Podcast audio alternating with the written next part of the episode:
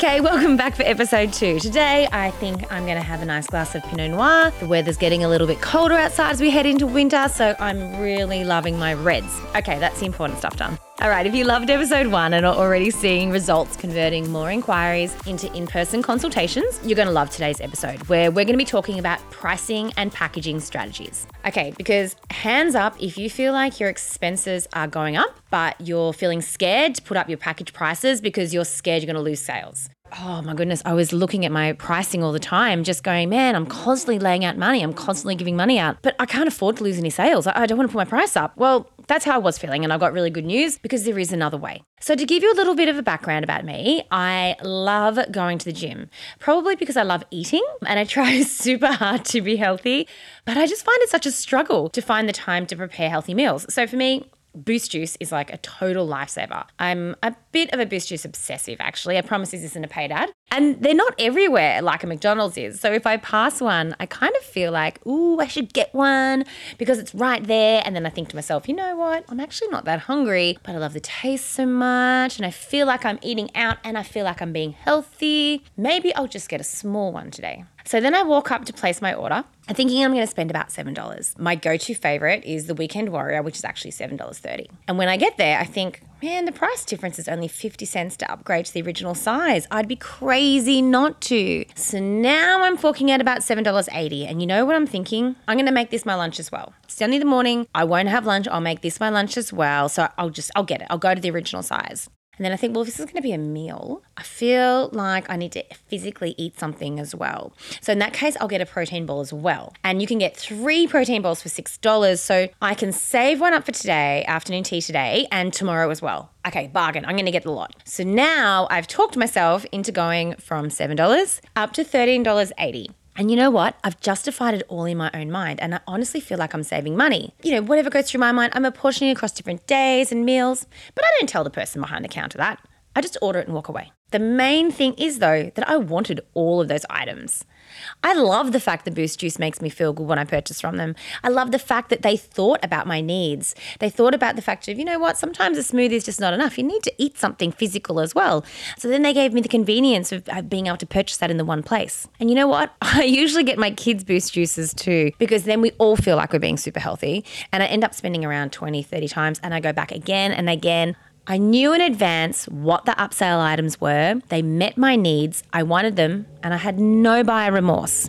So, providing your couples with something they want, taking the time to think about their needs, and offer them additional items that they need when they're getting married. It's a busy time. You're offering them convenience. They're not going to think bad of you because they spent more than they intended. They're actually going to be thanking you for making their life easier wedding better and offering such amazing customer service. I mean, they've trusted you enough to invest in one item. Why wouldn't they choose you to invest in more? So that's what your prices and packages needs to focus on. Back to that old chestnut of serving rather than selling at your couples. If you're honestly, genuinely giving them things they need and providing them with something that they need, then I see that as as being super helpful customer service as opposed to upselling. Okay, so let's chat about the steps in creating a package and setting prices for our couples. So, our first step is to work out what our product or service costs us to produce. Okay, I already heard people just starting to snore and go, oh, God, this is the boring accounting part. Okay, let's see if we can make this a little bit easier. And to be honest, when we work one on one and I do business coaching with my businesses, um, this is something I actually help you through a lot because I know it can get a little bit complicated. But just as an overview, I want you to think about not just the cost of the product, but also how much time does it take to service one wedding. Take into consideration how many jobs you're going to be able to do that year. Now, we're quite unique in the wedding industry. There are fewer weddings at Christmas time, fewer weddings in winter. Everyone wants to get married on a Saturday. So, if you've worked out how many sales you're aiming to make, keep in mind how many actual revenue earning days you have in a year and start thinking about whether you're going to need to scale up the number of people working in your business if you're actually going to be able to hit the kind of sales that you want to achieve. So, our first step is to work out not only what it costs for us to produce that item, or that package or you know a base level of service. We also want to think about how much time it takes us and how many possible times that we can sell it. All right so step two is to check out what the competition are charging. Now i'm not saying we need to copy them and that this is important But we do really need to be aware of what other people in our industry are including in their packages so that we can understand and appreciate what our clients are comparing us with. A question I get asked a lot is Should you put your prices on your website? Now, look, I'm not a fan. My goal is to start a conversation with my client. If I put my pricing on my website, I've answered all of those first questions that they think they have, and they won't have a reason to interact with me. And I honestly believe that one of the most important things that our couples receive when they book us is our customer service. We don't just turn up, shoot, we have consultations beforehand to discuss their day. We have galleries of photo locations that they can use as a resource to plan their day. We give them a complete multimedia viewing of our in our studio after their wedding. We turn their photos around in three weeks.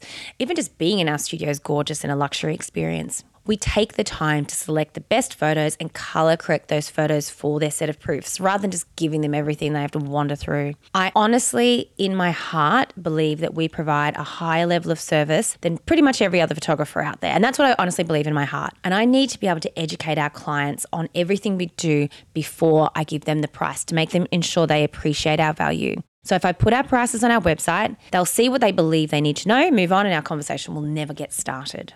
Actually, it's funny when you think about it. What is the first question our couples always ask? How much do you cost? What's a package cost? What's the cost going to be? And the reason they ask that is only because they've never planned a wedding before and they don't know a better question to ask. So, our role is to guide them through this process so that they're making an educated decision about getting the best value for their specific day, not just the cheapest operator who doesn't know what they're doing and gives everyone in our industry a bad name. So, step two is to be aware of what your competitors are charging, how they're structuring their charges, so that you can be competitive in the eyes of your client and realize what you do that's more that others aren't offering. So, step three is to then set a price or create a package that we believe is worthwhile our time to do and is competitive within the marketplace and gets our clients in the door. So, just like in the Boost Juice example, if we structure our pricing correctly, our base package just needs to qualify them, you know, to ensure if I'm looking at the overall Boost Juice stand, I'm like, yes, I'm happy to go over there and spend $7. And I can spend $7 if I want to we want to make sure that our client knows that a smoothie is $7 at the same time. We want someone who knows and realizes that a smoothie will cost $7 and that they value healthy food and that they value the convenience of an instant meal and they weren't actually just after a $3 can of Coke. So, what we want to do is give them an idea of what our prices are, a minimum starting point, so that then they can go, Yes, I can afford this and I can get that brand if that's what I want. Number four is create a second package that is not too much more cost but has tons of value in it. Another great example of this, oh my gosh, I get hooked into this one every time I go to Hoyts. It seems insane to get the small popcorn and a small soft drink when for only 50 cents more, you're practically doubling what you receive. You know, you get a huge popcorn and a huge drink. I mean, how many times have we done that, right? This second package is what we want to sell because it's so much more awesome value for such a little bit more price. Okay, so we've got our second package in place. It's giving tons more stuff, but not for very much more price. Okay, so our fifth step is that we then want to create a third and a fourth package with even more bells and whistles that is even more insane value. Now, there are clients out there who only want the best. These high packages are for them. The key again is to keep thinking about what your client wants rather than what you want to shove at them. So, for example, in photography, it's really low cost for us to give them some extra prints. So, I can include a whole bunch of extra 5x7 inch postcard size prints in their package for very little physical cost, although I have been discovering they take up a lot of time. So that's where we're getting a balance on that. And that's great. They were getting a whole lot of extra prints in their package. But then I found a lot of my couples were like, well, I don't need prints. Can I take these out and get a lower price? I don't want the prints in my package. So then I thought about how can I serve my couples? What is it that they need? And so I switched how I described the prints and made them something that served them. And now we list the packages including two 8 by 12 inch prints as gifts for mum and dad, eight postcard size prints as gifts for your godparents and grandparents. Christmas presents are all sorted. Suddenly, everyone wanted to include the prints in the package because no longer were they just an extra item I was chucking on the end. They were an item that the client needed and they knew served a purpose and would help them.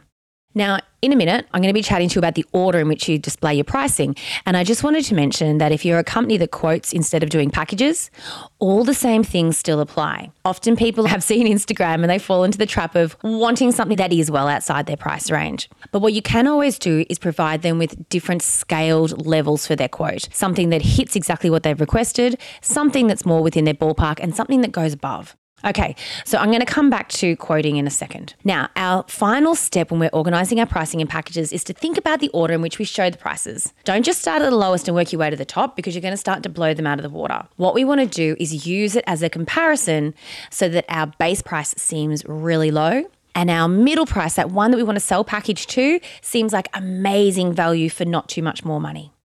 Okay, so we've got package one, which is the least we're willing to do the job for that gets people in the door and qualifies them. And that's what gets emailed out and is that price that everyone knows about.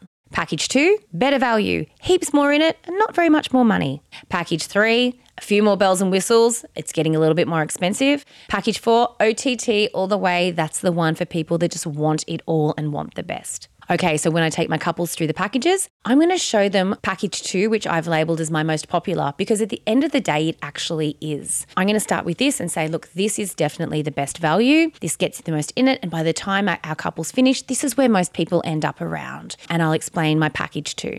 I'll then go back and explain my package one and let people know that look, if package two is a little bit more than you feel comfortable with, I don't say too expensive because that's just rude. Who knows where people feel most comfortable?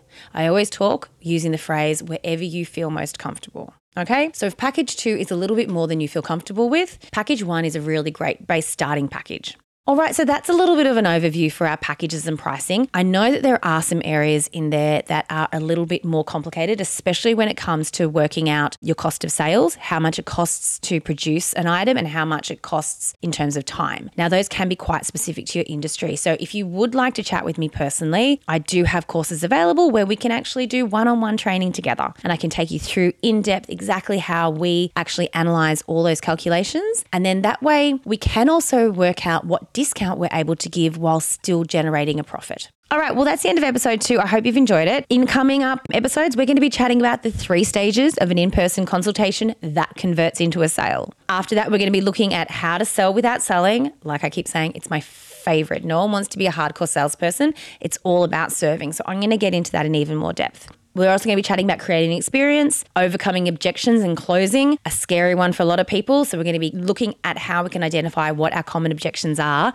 and how we can overcome those, how to follow up on clients that are still thinking, and how to increase our sales to existing clients. So, we've got some really cool episodes coming up. Can't wait to chat to you all again soon.